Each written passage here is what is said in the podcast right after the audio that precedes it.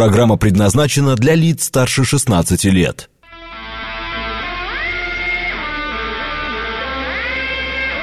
Восемь часов шесть минут, вторник, июнь, день двадцатый.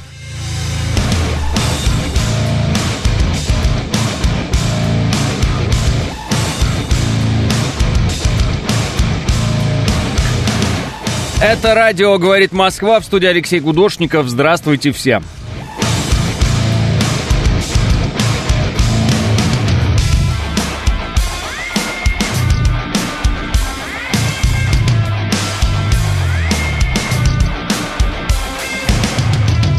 Три балла пробки в Москве.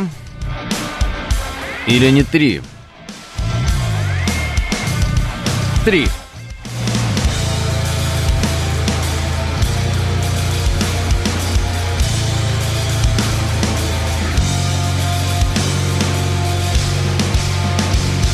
На улице хорошо, э, ну, правда, показывает плюс 15, я не знаю, на машине ехал, у меня показывало плюс 20. Почему-то показывает плюс 15. Ну да, вот плюс 20 вроде. Что-то телефон ты меня обманываешь. Да, вот, исправился. На плюс 19, правда. Ну, видимо, здесь где-то в центре плюс 19. В Дзержинском все 10 баллов каждый день, пишет Олег. Ну, тогда так э, всегда и было. Погодка супер, только на велосипеде гонять, особенно по вечерам. Ага, в машине 21 показывает, пишет Владимир. Чего бы обсудить, пишет Кейт. Да что угодно. Мы вот вчера Бориса Джонсона с вами обсуждали, а сегодня новые новости про Бориса Джонсона. Говорят ему, сейчас я просто прочитаю. Э, Борис Джонсон будет лишен своего парламентского пропуска после того, как палата э, общин Э, подавляющим большинством голосов проголосовало за то, чтобы принять выводы отчета комитета по привилегиям. Короче, настолько гнилой, что ему даже пропуск заблокировали уже. Его не хотят видеть нигде. Такая вот гнилая... Нельзя говорить слово «мразь»? Гнилая мразь. Э, если нельзя, извините. И теперь у него один только путь в политике. Стать губернатором какой-нибудь области на Украине. Ненадолго. А, у меня на рабочем месте в помещении уже 27 и душно. Так откройте окно. Вот правда, вот э, когда вы делитесь этой информацией со всеми, вы как бы хотите что сказать этим? Я просто вот... А что там Абрамович переобуваться уже начал, пишет Алексей ТТ. Ну, я видел, что Абрамович там придумывает новые правила, вот такие вот там, по поводу его денег, ему заморозили, эти деньги хотели направить, значит, Украине эти деньги замороженные, он говорит, а вы направьте России, тогда может быть, ля-ля-ля-ля, ну, короче, какие-то там странные идут э, тяжбы у Абрамовича, но я еще раз хочу все-таки сказать одну вещь. Я думаю, что люди, которые занимаются деньгами, да, и для них это ну, профессия, для них это жизнь, для них это все, и это их работа, э, они все-таки думают о том, как им деньги сохранить. И поэтому я думаю, что вот эти все Э, перипетии, которые сейчас э, сопровождают Абрамовича, где он там куда-то вроде, да, это переведу, но при определенных условиях, ему начинают говорить, что условия невыполнимы, это все для того, чтобы просто длить это дело, тянуть его максимально долго, до того момента, пока всем не надоест его тянуть, чтобы никто деньги, ну или вернули деньги, или в какой-то части вернули деньги. Ну, то есть это такая история, чтобы их никому не отдали. Вот мне такое есть ощущение, не знаю. Э, находят юристы, находят там, команды его какие-то лазейки, которые позволяют эти деньги хоть и замороженными, но хранить на его счетах. Вот хранят, допустим, я вот думаю. Все-таки, еще раз, бизнес, он делается ради денег, а не ради того, чтобы всем было хорошо на свете. Это не про бизнес. А, про туристов-мародеров можно поговорить, а, пишет 386. Я не знаю историю про туристов-мародеров 386, поэтому можно поговорить, только знать бы о чем в этом смысле. А, а также Санна Марин уволили и развелась сразу и под э, горочку спустили, пишет А. Да, это финская эта история, да. Значит, э, интересный момент, вот посмотрите. Значит, э, тот самый Борис Джонсон, он такой весь русофоб, он прямо был непримиримый сторонник того, чтобы разбить Россию на поле боя. Он, э, я так понимаю, был у власти в тот момент, когда, ну или, по крайней мере, он двигал свои идеи в тот момент, когда вот этот договор недавно, ну, проект договора показывал наш президент, этот договор мог стать реальностью. Вот непримиримо. Британия сказала нет, США сказали нет. И смотрите, все, Борис Джонсон слит, выброшен на помойку историческую, его нет, вообще не знаем, кто такой, и даже пропуск ему аннулировали. А, то же самое с Анной Марин, и тот же самое с разными другими э, персонажами в итальянской политике, я помню, там какая-то фамилия была, все забыли его, э, Драги, Драго, не знаю. Не суть. Э, то есть вот как, оказывается, устроено все. То есть приходит какой-то человек, он выполняет определенную задачу, которую он должен выполнить, а дальше его сливают, и все. И все. И если ты хочешь вдруг э, предъявить кому-то претензию, ну вот найди этого бомжа бездомного, без пропуска, везде его мы вышвырнули, иди ему предъявляй претензии, все. Он уже ничего не решает. А задача-то выполнена. А, Будет удивительно, что если Борис Джонсон подталкивал украинцев на войну не из-за решения э, Запада, а тупо, чтобы его не посадили за пьянку в карантин, пишет Дело техники. Очень похоже на правду Дело техники и эта версия. Очень похоже на правду. А почему человек был так активен в этих событиях? Почему он так везде себя заявлял? Почему он все время ездил туда-сюда, там, в Киев, все, самый активный? Я думаю, он хотел э, вот эту шумиху вокруг себя перебить новой шумихой. То есть он пытался как-то медийно передавить эту историю, но у него ничего не получилось. Поэтому его зохавали, как говорится за его же прегрешение. Да, скорее всего, он так сильно хотел изобразить защитника мира западного для того, чтобы от него отстали с вопросами его вечеринок и вот этого всего остального. Не отстали. Недостаточно сильно он защитил Украину и изобразил, что он там Черчилль или еще кто-то. Помните, кто-то даже сравнивал его с Черчиллем? Ну, имея в виду, что он какой-то там эксцентричный. Ну, теперь каждый дебил эксцентричный будет сравниваться с Черчиллем, я не понимаю. Каждый, кто курит трубку, у нас теперь Сталин или как? Ну, то есть, меня это всегда раздражало и продолжает раздражать. Что, а у этого, значит, уши формы такой же, как у этого, поэтому они вот одинаковые политики. Что? Ужасная, конечно, история с этим э, Борисом Джонсоном, в том смысле, что как он вообще мог стать премьер-министром Британии? Неужели настолько измельчала эта страна? А Берлускони помним и минуту молчания делаем, наверное, он был одним из последних вменяемых, пишет Алекс Поляков. Ну, наверное, но, так скажем, его хорошие отношения связывали с нашей нынешней властью, насколько я знаю.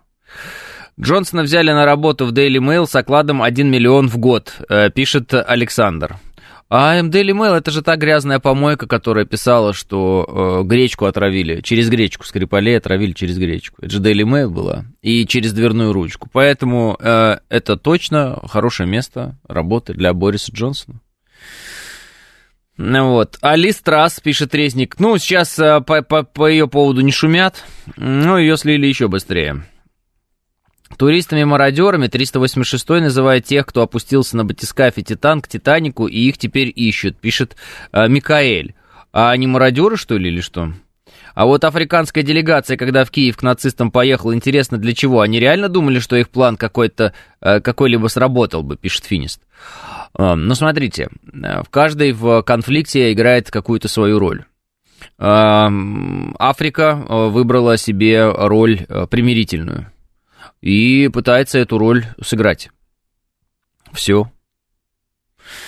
Как бы, что, что они хотят? Они хотят, да, а, вот сыграть такую вот роль площадки, которая поможет примириться что-то такое. Э, получится ли это, не получится, ну, в идеале, конечно, они бы наверняка хотели, чтобы это получилось, это бы и статус этих стран, которые сегодня пытались там, да, э, дипломатически урегулировать этот конфликт, а он бы повысился сразу, статус их, то есть они нашли выход из ситуации какой-то, ну, допустим, допустим, понимаете, да, о чем я говорю? То есть, я-то думаю, что его, конечно, не найти, но вот, допустим, они нашли какой-то этот выход, э, и у них получилось решить этот вопрос. Ну, как вот э, недавно на Ближнем Востоке э, некоторым странам мы помогали найти общий язык, там, Китай помогал найти общий язык, и все такие, как, эти между собой начали общаться, да что-то этого не было уже десятки лет.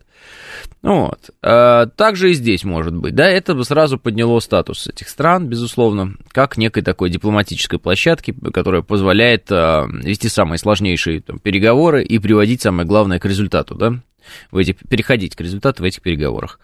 Но я думаю, что ничего, конечно, не получится в этом смысле. А, ну и очень сильный ход был с нашей стороны, когда к нам приехала эта делегация, вот показать этот проект договора, который Украина еще и был подписан, э, но потом э, выброшен на свалку истории. Это интересный дипломатический ход, информационный ход с нашей стороны, который, как мне кажется, э, лишний раз подтвердил очень простую истину. Договариваться с нами с той стороны никто не собирался и не собирается еще пока. Но посмотрим, может быть, потом захотят. И когда я говорю той стороны, я не имею в виду придурков в Киеве. Это все а-ля Бориса Джонсона, только киевские. Это абсолютно не имеющие значения персонажи. Ну, как бы, они имеют значение в том смысле, что их надо посадить, конечно, всех обязательно. Это минимум. А так, э, я имею в виду, конечно, Вашингтонский обком, как говорят в интернете. Э, как Блинкин сгонял в Китай? Ваше мнение, пишет Диметриас. Ну, из того, что говорят э, китаеведы, Блинкин и Си Цзиньпин прообщались 35 минут – учитывая параллельный э, перевод, вот этот синхронный перевод, как это называется, ну, сокращаем это время в два раза. Вот это время общения Блинкина и Си Цзиньпина. То есть общались они очень недолго и максимально поверхностно, поэтому вряд ли можно говорить о том, что они там о чем-то очень серьезном договорились, но при этом раньше-то они вообще не разговаривали, то есть там пять лет, по-моему, не общались вообще никак, и вот визит таки состоялся, руки пожали, на фотографиях сфотографировались. Вот. Интересные фотографии публикуют китайцы. Там на всех фотографиях Си Цзиньпин такой величественный смотрит а, в, знаете, как бы так, и в высоту, и вдаль сразу, куда-то туда. В вечное Д смотрит э, Си Цзиньпин, как э, руководитель Поднебесный, и рядом какой-то такой крючковатый, э, несуразный, придурковатый Блинкин. Знаете, что самое интересное, что так оно, наверное, и есть. Кто тащился от Берлускони, просто не знают, как он пришел к власти. И, кстати, он был почитателем Муссолини, пишет Игорь Маслов. А, а тащится, точнее, тащится, вы говорите. Да нет, наверное, те, кто тащится от Берлускони, тащатся по нему не потому, что, ну, как бы, во-первых, вряд ли кто-то по нему прям тащится, да. По Феррари, наверное, тащится, по Берлускони вряд ли, да. А, ну, просто пока Берлускони там был у власти, у нас были более-менее нормальные отношения. Некоторые вот вспоминают это и говорят, ну, нормальные отношения были, классно было. А, в Москве, в Китае многие до сих пор, пишет э, Григорий. Президент ЮАР э, заявил, что он э, приятно удивлен тем, что в России тоже слушают шамана, пишет Дробик Сергеевич. Да, это, видимо, анекдоты из интернета. Весь мир понимает, что э, э, пиндосы, кидалы, э, пусть хоть объездятся, пишет Резник. Ну, поймите правильно, тоже резник. По поводу того, что пиндосы, как вы говорите, кидалы, да, все понимают это прекрасно, но при этом все также понимают, что в любом конфликте, да, когда ты этот конфликт хочешь разрешить, ты разрешаешь э, этот конфликт, ну, стараешься, с пользой для себя. То есть тебе каким-то образом надо так э, все обустроить, э, чтобы оказаться в дамках. Вот. Если для этого нужно где-то сделать вид, что ты поверил американцам, ну, надо поверить американцам, сделать вид этот, ну и так далее. То есть, э, может быть, могут быть всякие неожиданные ходы от тех стран, которые все понимают, но почему-то делают вид, что не понимают. Знаете, какая история? Мы ведь тоже много раз обмануты американцами. Поставлю точку или многоточие в этом предложении. А, зато Берлускони был э, сторонником традиционных ценностей, при нем поправка про родителей 1 и 2 не прошла, пишет Нилс Майкл. Нилс Майкл, правда, не готов так глубоко обсуждать Берлускони, никогда за ним так уж не следил и интереса к нему не испытываю. Могу сказать только одно. Э, мне интересно, чтобы политики в других странах не были агрессивно настроены по отношению к России. Вот. вот это вот меня единственное, что интересует. То есть меня интересует, чтобы э, Россия не была окружена врагами, чтобы Россию не пытались э, расчленить эти враги, чтобы эти враги знали свои границы и за эти границы не выходили. Да, и не пытались э, на наших землях, исторических землях, свои правила игры создавать. Вот есть их земля, вот у них там есть какие-то правила, что хотят, пускай то и воротят. Нравится им там, что трансы в детских садах, это их проблемы. Хотя, конечно, в будущем это глобальные проблемы, в любом случае это будет проблема для всего человечества. Но в целом э, хотелось бы хотя бы э, избавить нас от всего вот этого. Вчера была новость, что человек спрашивал искусственный интеллект и, представившись президентом США, попросил напомнить коды запусков ядерных ракет, что последний сделал, куда катится мир, пишет Сейн. А, не знаю, куда катится мир, Сейн, э, потому что это, скорее всего, не новость, а чепуха. А вы ее прочитали и без ссылки на что-либо выдаете. Давайте ссылку на ресурс. А, пропустила начало программы. Китай с американцами договорился, пишет Empty Words. А, ну, не пропускайте начало программы, чтобы такие вопросы не задавать, а нам по два раза не объяснять. А, переслушайте в записи. По-товарищески прошу. Может быть, Китаю выгоден затяжной конфликт России с Западом? Китай имеет дисконт на сырье и внимание агрессии Запада направлено на Россию, а не на Китай, пишет Котопес. Вариант, почему нет? А ведь есть же вот эта история про мудрую обезьяну, которая смотрит, как там в долине где-то два тигра схлестнулись. И она же из ниоткуда не взялась. Поэтому, может быть, да, Китай, извлекая определенные себе ну, какие-то прибыли с этого, э, наблюдает за тем, как Россия сражается с Западом со стороны, в некотором смысле. Но при этом мы видим, что и нам бывает выгодно Э, что? Я не имею в виду сражаться с кем-то, это всегда невыгодно. Вот, э, я имею в виду взаимо... взаимодействие с Китаем. Ну, мы сами понимаем, что вот много всякой разной техники, всяких разных вещей, всего чего угодно, того, чего, наверное, не было бы без Китая сегодня в мире вообще, вот всего того, чего не было бы в мире. Все это есть теперь. То есть вот эта история про колбасу э, и холодильник, который победил телевизор, это все не сработает теперь у американцев. Им нечего такого предложить, э, чего бы не было у других. И в частности именно Китай очень много может э, здесь предложить. Ну, про колбасу понятно, мы и сами кому хочешь можем колбасу предложить. Продовольственная безопасность у нас а, все-таки на очень высоком уровне, как я понимаю, я каждый раз это говорю, с верой в эти слова, я вам честно скажу, э, что с 2014 года очень много вот работы, видимо, в этом направлении было проведено. Вот, а, никаких проблем а, мы не видим на прилавках там с сырами, хамонами, еще чем-то, какими-то там газировками, не газировками. Вот оно все, вот как было, так и есть. Что-то поменяло название. На этом как бы все. Поэтому, э, если что-то касается э, того, чтобы кого-то кормить, ну, у нас это есть в силу разных причин, э, потому что мы такая страна, в принципе, и нам есть куда аграрную историю развивать. Ну и развита она неплохо в целом. И про зерно вы знаете, и про все остальное.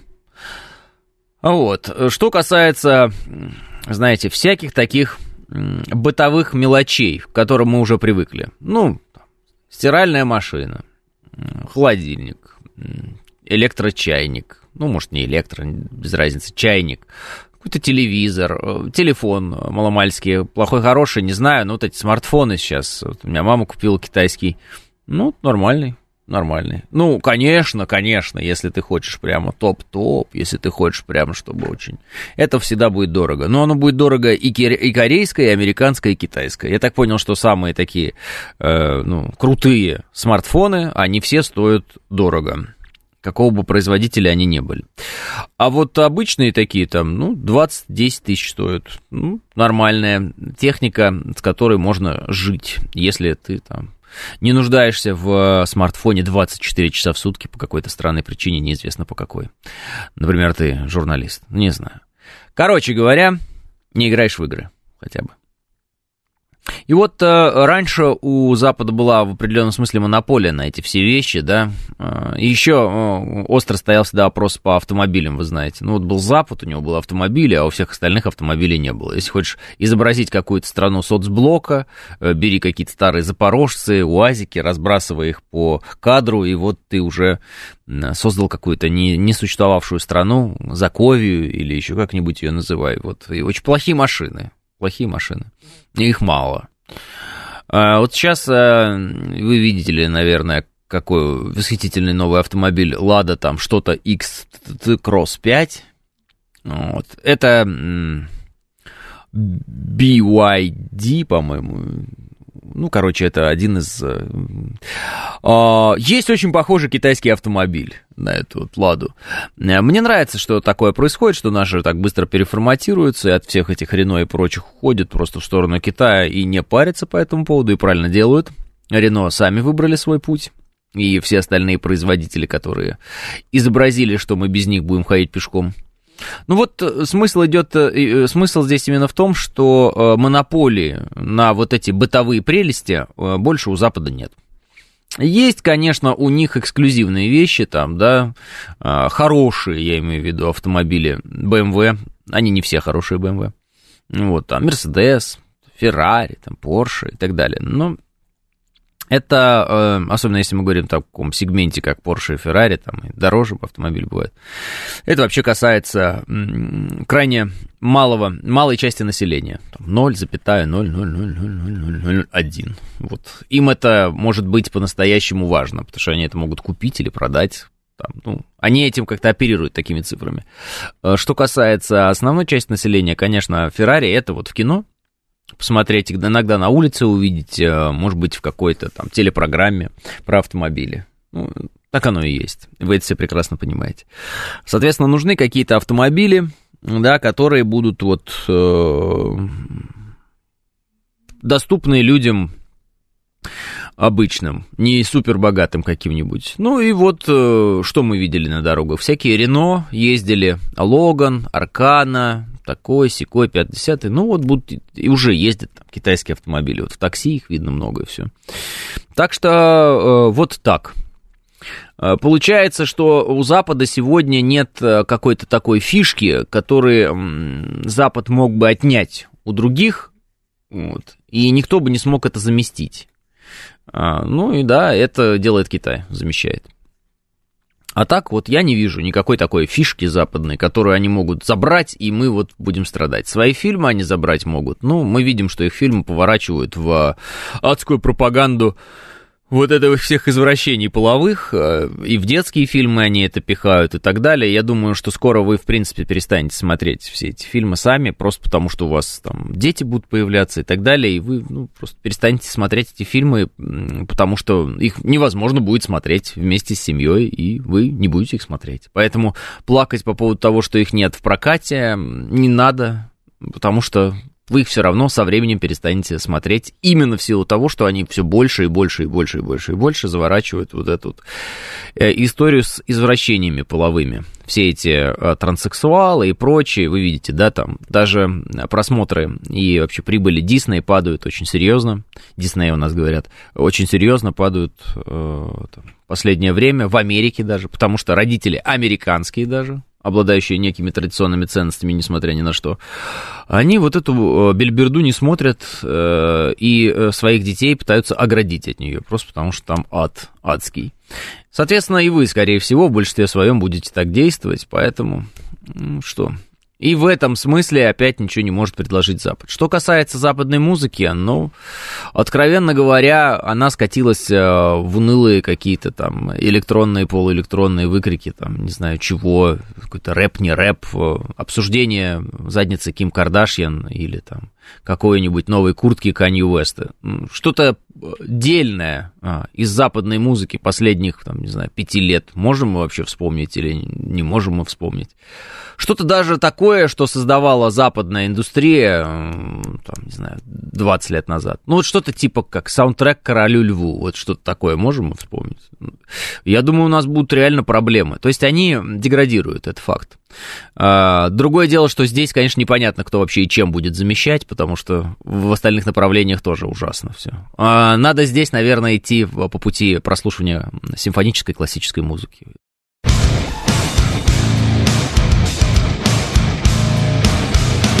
8.34 в Москве, уже почти 35. В студии Алексей Гудошников. Всем еще раз здравствуйте. Это радиостанция «Говорит Москва» 94,8.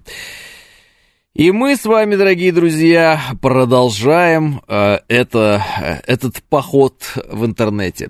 Э, дети предпочитают слушать музыку на пиратских площадках. Э, если так, то не пропадем, пишет Алекс Поляков. Так, естественно, понимаете, на пиратских площадках же платить не надо. Э, вот эти все онлайн-кинотеатры и все такое, это же для богатых, это когда ты уже разбогател, когда ты взрослый, когда тебе лень вот тебе лень, и ты такой, ладно, что 200 рублей не поменяют вообще ничего. И берешь, и все, и у тебя тогда хорошо. А так, э, знаете, когда в твои, вот, например, в студенческие годы 200 рублей, это было бы, ну, это имело бы значение. И поэтому э, ни в коем случае, конечно же, никаких подписок никуда бы не оформлял я с какой бы стати.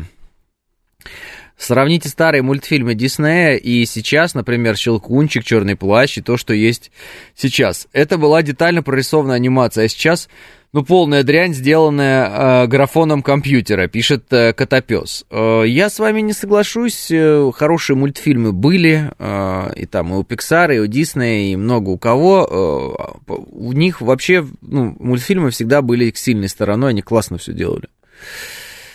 И на слезу умели пробить, и весело было, и шутки смешные, и все такое. Но, я говорю, у них сейчас вот эта извраще... Э, э, идеология извращений пошла э, в массы настолько, что они это в мультфильмы стали вплетать. Вот это вот главная беда и все. И они этим все губят. Не графикой там какой-то, еще что-то. Графика у них у очень многих мультфильмов просто прекрасная. Очень хорошо все выглядит, классно. Проблема в том, что они туда пихают вот эту вот всю свою гейскую и транссексуальную тему. Проблема в том, что они теперь ну, решили воспитывать детей всего мира в этом ключе. Они сами решили для себя, что это какая-то потрясающая вот идея так воспитывать детей. И что это вот единственно правильный вариант воспитания детей – и теперь они хотят всех детей мира воспитать таким образом, через свои мультфильмы. Вот в чем беда. И получается, что прекрасная индустрия мультипликационная американская превращается в ужасное, э, помоечное, э, некое такое, э, некий огромный ресурс, да, технически великолепный, но идеологически извращенный вот ресурс по пропаганде вот этих вот извращений среди детей. Ну вот, уже похоже даже почти на название закона. У нас, у нас есть закон о запрете пропаганды ЛГБТ среди детей. Вот. А, собственно, вот эти вот э, новые их фишки с мультфильмами, где там небинарные личности будут, это и есть э, пропаганда ЛГБТ среди детей. Потому что целевая аудитория мультфильма, сколько бы мы ни любили мультфильмы даже во взрослом возрасте смотреть, это дети. Более того, все вот эти вот э, фильмы Марвел и так далее, все-таки целевая аудитория, несмотря на то, что и взрослые смотрят, это подростки. А там я тоже ощутил, вот увидел изменения. Все, там пошли тоже однополые пары, там пошли э, флажки ЛГБТ, там пошли э, вот эти все терпимость э, к э, всяким трансформерам в кавычках. Ну, в общем, вы поняли. Все это уже есть прямо в, ну, в нынешних фильмах, вот это вот новая, сейчас как-то говорят, итерация, я уж не знаю. То есть э, по-новому они стали делать вот эти фильмы, новый круг этих фильмов Marvel. Все, там эта тема пошла по полной программе. То есть до этого этого не было, вот прям все фильмы этого просто не было. И вот они начинают снимать новую э, какую-то волну этих фильмов, на, они это планируют обычно несколько, там, на 10 лет вперед. И вот это 10 лет э, этих фильмов, они будут наполнены вот этой всей темой. Поэтому смотреть это стало невозможно. Хотя мне фильмы Марвел, я говорил об этом много раз, нравились. Это прикольно. Это был хороший, интересный такой вот э, такое развлечение хорошее, да. Ты приходишь, смотришь какой-то там фильм-мультик, где все друг друга бьют, что-то крушат, ломают. Ну, интересно, развлечение. Вот. Но все это, к сожалению, э, вот, теперь изгажено вот этой вот идеологией извращ... извращений. Такое себе кино, пишет Саша. Ну, а как аттракцион? Ну, вот аттракцион же интересный. То есть я с удовольствием ходил, смотрел именно вот не как кино, да, я же не собираюсь там плакать над э, этими фильмами, да, это же там, э, или задуматься о вечном, зачем? Нет, ну вот смотришь, как там человек какой-нибудь железный ударил какого-нибудь Халка, они там разрушили здание, интересно. Все, развлекаешься. А вот. Ну а теперь ты, ты увидишь, как какой-нибудь железный человек ударил какого-нибудь Халка, и на фоне того, как два мужика целуются усатых, да? Ну ладно, хорошо, даже если они побрились, все равно два мужика целуются. Ну зачем? Вот, э, ну вот они так делают. А когда будет запрет показа ментовских войн и крика беременных роженец на русских каналах, психику очень ломает, пишет Настасья. Честно говоря, не знаю ни одного, ни другого, и не смотрел никогда ни одного, ни другого, Настасья. Но есть у меня такое ощущение, что ни первый, ни второй вариант это не для подростков и не для детей. А поэтому, э, ну, я просто сложно себе представляю подростка, который приходит домой и включает телевизор и говорит, ну что, сейчас ментовские войны начнутся, все расходимся, ну вот. Поэтому, Настасья, не пытайтесь э, петлять в этой теме и изображать, что это одно и то же. Конечно же, э, это не одно и то же. Есть фильмы для людей 18+, там, и так далее, там, или 16+, или как. А, но если, э, Алексей, но если это есть в жизни, почему в фильме этого не может быть, пишет АК? А, объясняю, потому что в жизни, например, есть педофилы. Но совершенно не нужно сделать э, так, чтобы в фильме про супергероев один из супергероев был педофилом. Все ясно. Я надеюсь, я предельно четко объяснил АК, почему э, этого не может быть в фильмах. Ну, Педофил уже есть на планете Земля? Есть, к сожалению. Вот. Вы видели хоть раз э, в каких-нибудь э, фильмах супергеройских э, супергероя-педофила? Не видели? Так вы еще увидите. Вы же и раньше и супергероев геев не видели. Вы же раньше супергероев транссексуалов не видели. Скоро увидите. Геи уже есть, транссексуалы уже есть, остались педофилы. Будут. Вот я вам говорю, они прям туда же идут. И в этот момент мне будет интересно, кстати, узнать, а как вот в этот момент вы будете оправдывать эту всю историю. Ну, то есть есть люди, которые оправдывают эту историю, говорят, ой, ну подумаешь, да дети не обращают на это внимания. Ну вот серьезно, а как вы вот в этот момент? Вы сейчас мне крикнете, что нет-нет, этого не будет.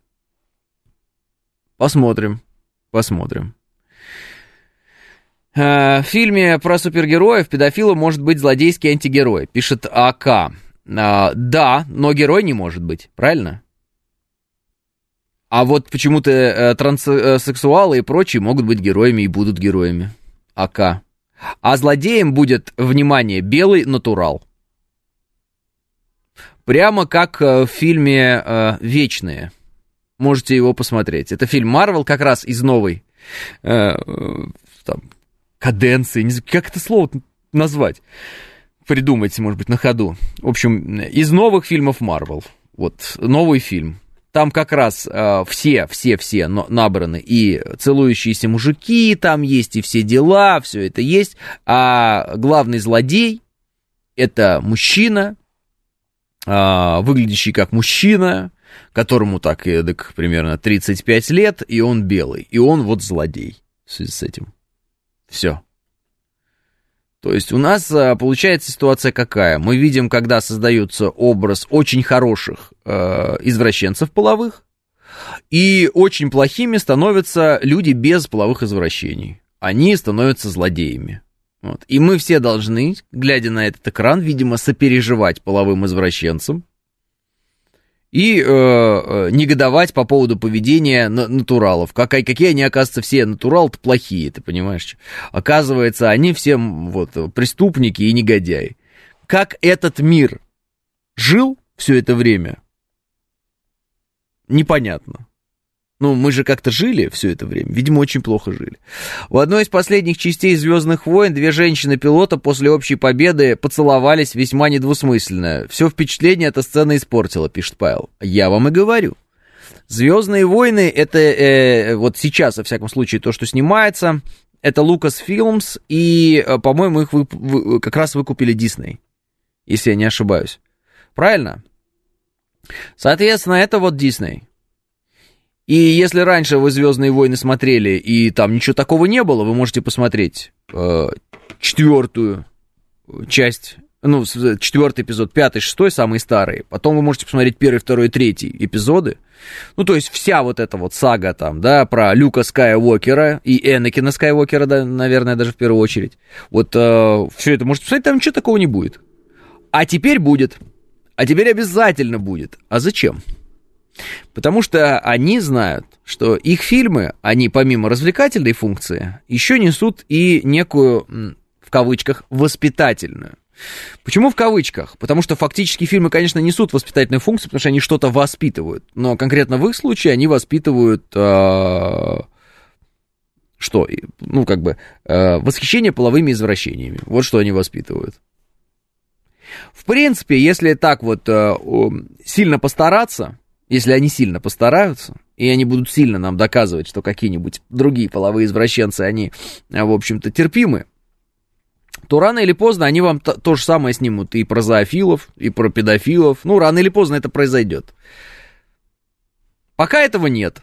Но это произойдет. Почему я говорю, что это произойдет? Потому что эта история, вы видите, двигается. То есть 30 лет назад этого не было, 10 лет назад этого не было, сегодня уже вот есть.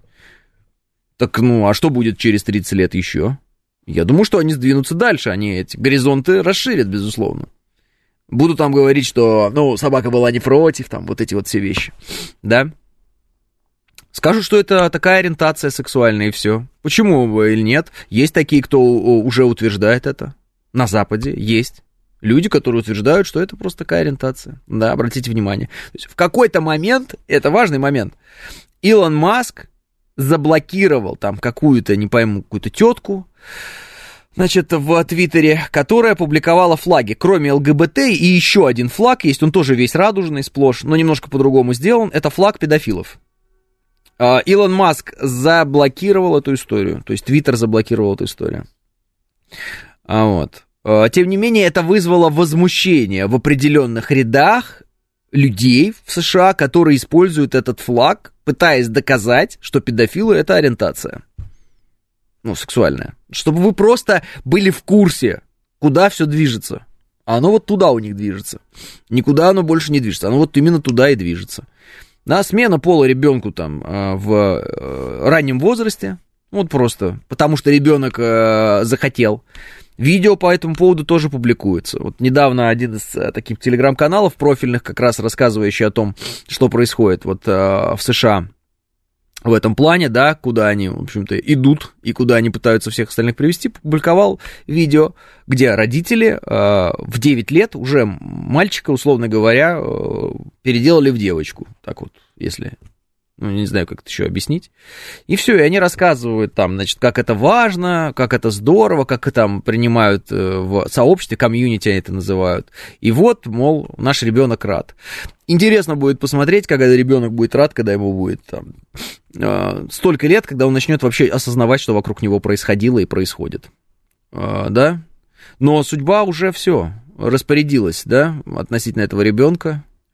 Вот. Это где-то я видел э, ролик интересный, мужик э, в каком-то из таких традиционных штатов американских, он говорит, слушайте, мой ребенок иногда говорит, что он динозавр, мне что, теперь его в динозавра переделывать, что ли? Я не собираюсь ему позволять становиться динозавром, потому что он возомнил, что он динозавр. Я ему это не позволю сделать, пока он мой ребенок. Говорит этот мужик. Э, я думаю, что количество таких людей, которых раздражает сегодняшняя вот эта вот направленность, да, администрация американская и вообще вот этой вот всей пропагандистской машины американской. Я думаю, в Америке их будет все больше. И я думаю, что они сильнее будут заявлять о своих правах а, на свою жизнь и жизнь своих детей. Есть у меня такое ощущение. А, потому что вот эта ситуация, когда стоит, э, например, Байден и с высокой трибуны говорит, что трансы это самые смелые люди, которых он когда-либо видел, а после этого э, те снимают видео своих голых сисек. Ну, серьезно, это видео вот публиковали. Голые сиськи показывают на фоне Белого дома американского. Ну, типа, вот мы, равенство прав, показать голые сиськи. Э, которые, кстати, не настоящие, потому что это мужик, который себе пришил эти сиськи. Вот, он ими трясет, стоит. И все таки о, это великолепно что великолепно, в чем великолепие? В том, что э, можно мужику импланты загнать под э, кожу, и будет казаться, как будто бы у него женская грудь, или то, что он демонстрирует эту грудь на камеру э, возле Белого дома американского, это значит, что кто-то где-то в каких-то правах кого-то там победил, кто-то где-то живет в свободном мире, или это значит, что люди с психическими отклонениями, ну, натурально захватили в определенный момент власть в стране, которая в общем-то, руководила почти всем миром на определенный момент. Сейчас уже непонятно. Я в детстве как насмотрюсь про Д'Артаньяна, так со шпагой по улице ходил, пишет Григорий. Это закат Запада, пишет Макс. Посмотрим. А ведь Пелевин это все предсказал э, в одном из своих произведений. Э, ГД говорит. В Южном парке один возомнил себя дельфином и бегал, требовал туалеты для дельфинов, пишет Смит. Э, Смит, смех смехом, есть и такая тенденция на Западе. Не помню, как она точно называется. Смысл такой. Дети наряжаются в костюмы ростовые, да, животных разных, и ходят в школу в этих костюмах. То есть вот ребенок ощутил себя там лемуром, и вот он лемур такой вот большой. И учителя как бы, американские должны в этом смысле реагировать на это нормально, то есть это здорово. Вот у нас еще здесь в классе лемур, потому что ребенок идентифицирует себя как вот животное такое, а кто-то еще как-то. Прям есть видео, где эти дети бегут в этих костюмах, там такой прикол. Ну, то есть отчасти это прикол, а отчасти это уже не прикол. То есть мы видим, когда люди, э, ну, это же, ну, правда сумасшедший дом. Ну, это откровенно сумасшедший дом. То есть это разрушение абсолютно всех норм. И самое интересное, что это разрушение норм э, уже сразу в настолько юных головах, ну, то есть в, в детских головах, где эта норма еще даже не выстроена. То есть вот эта вот история про Кроха сын к отцу пришел и сказала, Кроха, там, что такое хорошо, что такое плохо. Ну, вы поняли, да?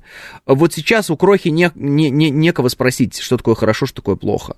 Потому что Крохи говорят, все хорошо, что ты захотел. Все вообще, все правильно, ты все правильно делаешь. Хочешь, ты динозавр, хочешь, ты меняешь пол, хочешь, меняешь обратно. Что абсолютно неправда, потому что это тяжелейшая операция, это, э, ну, как бы, жизнеспособность человека гор- гормонально до конца жизни, только он на гормонах может жить, в принципе. Да, потому что это очень серьезное вмешательство в, э, ну, в организм. Вот, это все неправда, это все нелегко, это все не вот эти вот улыбки, они еще ведь обманывают всех, то есть вот они там раз сделали операцию и улыбаются, такие счастливые ходят, это все инвалиды вообще-то. Ну так вот, если с медицинской точки зрения посмотреть на этот вопрос, это все инвалиды. Это люди, которые прошли через очень тяжелые операции, очень тяжелые на самом деле, и они живут э, э вынужденно, э, принимая, ну там, определенные фармацевтические вещи. Ну, то есть, э, я не могу назвать э, весь набор этих вещей, но, условно говоря, гормоны пьют всю жизнь, обязательно. Гормональная терапия, 100%. Больше никак, вариантов нет. Потому что даже если ты 10 тысяч раз скажешь вовне, что ты женщина, если ты родился мужчиной, то у тебя ну, как бы, есть твое тело и есть определенные гормоны. Вот. И если ты этот баланс каким-то образом нарушаешь, тебе нужно как бы выстраивать новый баланс. Но он сам по себе не выстроится, он будет выстраиваться только вот за счет э, внешнего воздействия. То есть это инвалиды, это люди, живущие на лекарствах. Сколько бы они ни улыбались, сколько бы они ни трясли своими искусственными сиськами там или письками вокруг Белого дома, там не скакали, это все люди ин... себя превратившие добровольно в инвалидов. Ситуация с детьми, которые прошли через эти операции, еще хуже. Это э, люди, которые, не понимая вообще ничего, в таком возрасте, когда ты не понимаешь ничего, оказались в ситуации, когда с ними сделали что-то, что навсегда, навсегда лишает их возможности выбора в принципе. И превращает их в инвалидов в 7 лет, в 9 лет, в 12 лет. Специально. То есть не потому, что там, кто-то попал в ДТП, не потому, что что-то там страшное другое случилось. Мы понимаем, что мы все живем в мире, где много разных опасностей. А специально это нанесение тяжкого увечья человеку, человеческому телу. Для того, чтобы что? Для того, чтобы заявить, что это борьба за свободу. За свободу чего? За свободу увечий человеческих. Вот понимаете, да? То есть никто на это даже таким образом не смотрит. Как будто бы вот эти все операции, это просто вот такая вот история. Это операции. Любой врач, любой адекватный врач всегда скажет по любому поводу, что если есть возможность избежать операции и, так скажем, лечиться терапевтическими методами, да, лучше ими лечиться. Это если, например, кто-то заболел и говорит, давайте операцию. Он говорит, не надо, подожди, давай так, давай так, вот давай попробуем, еще пока, сейчас попробуем. То есть врачи всегда отдаляют момент операции, стараются как-то по-другому решить вопрос. Стараются, если это не мясники какие-нибудь. Вот, э, и операция это всегда опасность. Это всегда, когда уже, ну, все, а других вариантов нет. Поехали оперировать, все, поехали. Давайте. Э, и, естественно, реабилитационный вот этот восстановительный период. Кто проходил тяжелые операции, связанные, ну там, не знаю, с щитовидной железой, знают люди, да, а, приходится потом таблетки пить э, до конца своих дней. Ну, понятно, почему с щитовидкой возникают, например, проблемы, да, а, там, онкологические определенного толка там, заболевания. Человек проходит операции, дальше все, ты на таблетках. А почему вы думаете, что вот эти операции, так называемые по смене пола, хотя это не операция по смене пола, потому что вот я, я убежден в том, что никакой пол от этого не меняется. Это операция по э, э, увечью человека для того, чтобы изобразить, что он изменил пол. Пол поменять невозможно. Мужчина рожать не будет. Ну, ты пришей ему сиськи хоть на лоб. Он остается мужчиной по первичным а, половым признакам. Где его, как он может родить-то? Все, вопрос закрыт. Он мужчина. Хотя у него может быть женский голос, у него может быть женоподобная внешность, он может быть э, с пришитыми сиськами, там вот этими всеми, накачанными попками, я не знаю, что, он все равно мужчина. Ну, как бы, такая вот история. Также и с женщиной. Женщина и женщина. Сколько бы ты там бороду на ней не растил, э, вот, э, сколько бы ты э, в нее тестостерона не вкалывал, какие бы там мышцы на ней не качал, это все равно женщина. Че бы ты ей там не пришивал. Ясно. И вот э, получается, что вот эти операции, которые на самом деле даже пол фактически-то не меняют, а они лишь делают вид, что изменен пол, вот, превращают людей в инвалидов, которые вынуждены жить на таблетках. Кому это может быть выгодно? Ну, натурально, вот кроме производителей таблеток и мясников от хирургии. Вопрос. Вот прямой прям в лоб вопрос. Кому это может быть выгодно? Дальше. Существует э, идеологическое течение на Западе, называется body positive. Ну, типа, хорошо относись к своему телу. И почему-то так вот оказалось, что э, единственные, кто пользуется благами этого, этой идеи, это страшно толстые люди, которые, кстати, тоже э, уменьшают э, время своего пребывания на этой планете. Лишний жир, лишняя нагрузка на сердечно-сосудистую систему и так далее. Вы сами понимаете, меньше человек живет в среднем. Но это не самое главное. То есть, смотрите, если э, мужчина родился э, с ощущением того, что он, ну, как бы не чувствует себя как другие мужчины, допустим, зачем он портит свое тело? которое у него мужское, зачем он его портит? Почему он в этом случае не может воспользоваться идеологией бодипозитив? Вопрос? То есть почему бодипозитив, он работает только для толстых, крайне людей, и мы все должны восхищаться их жирами, какими-то невероятными, вот, пока у них сердце не встало. Ну, понимаете, да, если человек сам толстый, очень толстый, ну вот когда много такого жира, это значит, что и внутренние органы, они все вот в жиру. Ну, то есть, условно говоря, если вы когда-то ели э, фуагра, да, это же э, циррозная печень э, утки. Ну, это циррозная печень утки. Ее перекармливают, и цирроз разъедает, условно говоря, эту печень. Она очень жирная, да, ткани становятся вот такие все, раз, ну, в некотором смысле испещренные жиром. И вот мы это едим изо всех сил. Мраморная говядина, это то же самое, собственно, да, это когда вместо мышц, вот, очень много жира прослоено между этих мышц. Почему? Потому что животное не бегает, не ходит, оно стоит на месте, жрет, жрет, жрет, жрет. Жирное. Ну, примерно, плюс-минус. И вот э, долго такие животные не живут, на всякий случай просто. И люди тоже долго такие не живут, хотя им всем говорят, вот сейчас вот там, значит, Nike сшили спортивные трусы для вот э, там, людей весом 200 килограммов. Ну, это очень весело, конечно, я понимаю, но такой человек не может даже идти без одышки, он даже встать без одышки не может. Какой спорт, как это вообще связано? Никак-то не связано.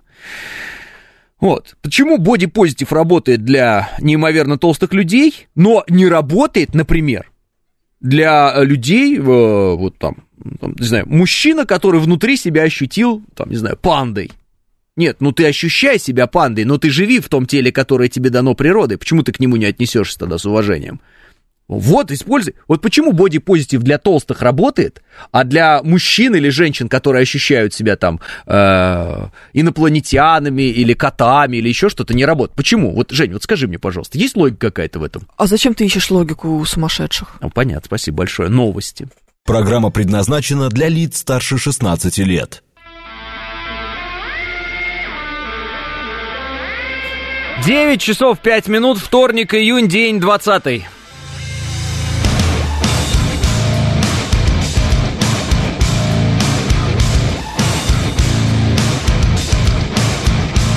Это радио «Говорит Москва» в студии Алексей Гудошников. Здравствуйте всем.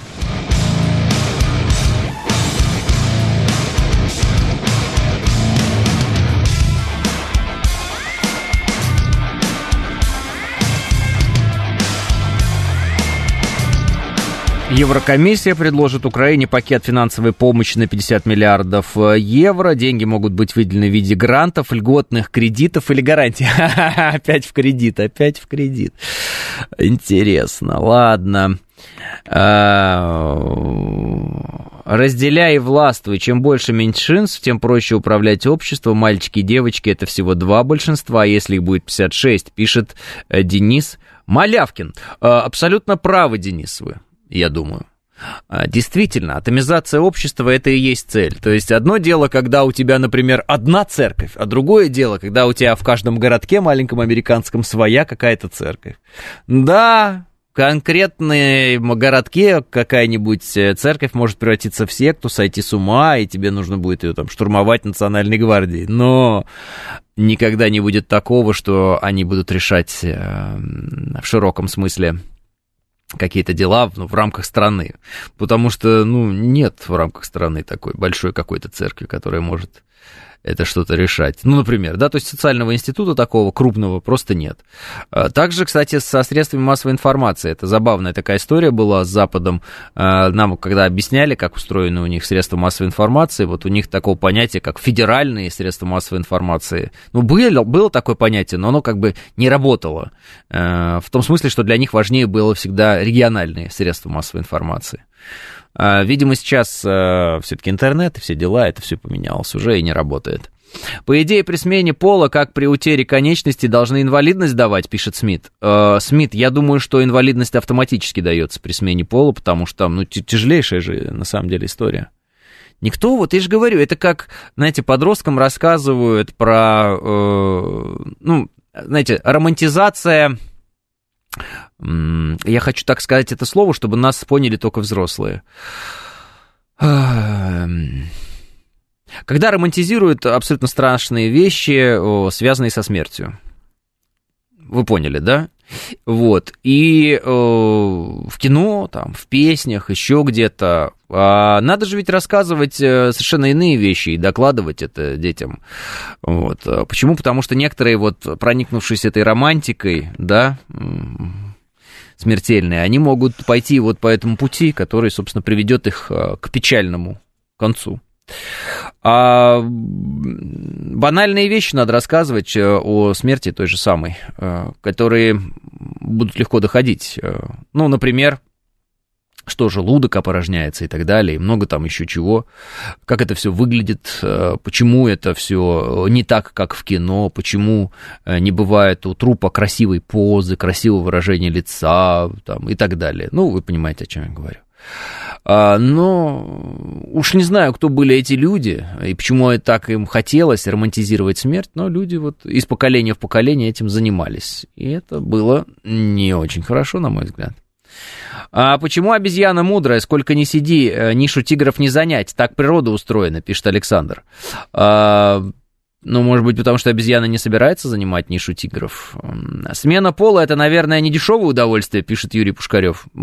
Честно говоря, не знаю, но думаю, что, наверное, это очень дорого, потому что, скорее всего, это череда операций, вот, и кто-то эти операции оплачивает, правильно? Ну, наверное, там, на Западе, конечно, я могу предположить, что это за какой-нибудь, э, за средства всех налогоплательщиков происходит, хотя у них даже обычные операции, вот, там, не знаю, зубы подлечить, еще что-то стоит очень дорого.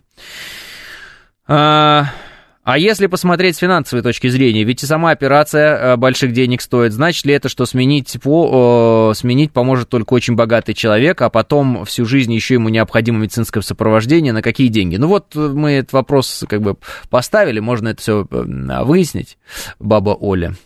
Не торопи свой смертный час, она сказала мне да, Григорий? А в Техасе, надеюсь, еще за просьбу у родителей сменить пол получают пулю в ногу, пишет Треут. Ну, рассказывают такие истории, что якобы в Техасе что-то особенное, но мы же знаем, такая фишка есть, э, когда пропаганда долго работает с аудиторией, причем э, не имея конкуренции, э, вот, с другими информационными ресурсами мозги людей спекаются. Ну, вот сегодня опять новость, очередной бюст э, Юрия Алексеевича Гагарина снесли, по-моему, в Киеве. Ну, э, какая вот, скажите мне, скажите, какой вот народ во вменяемом состоянии может отказаться от э, того, чтобы быть причастным к запуску первого человека в истории человечества в космос?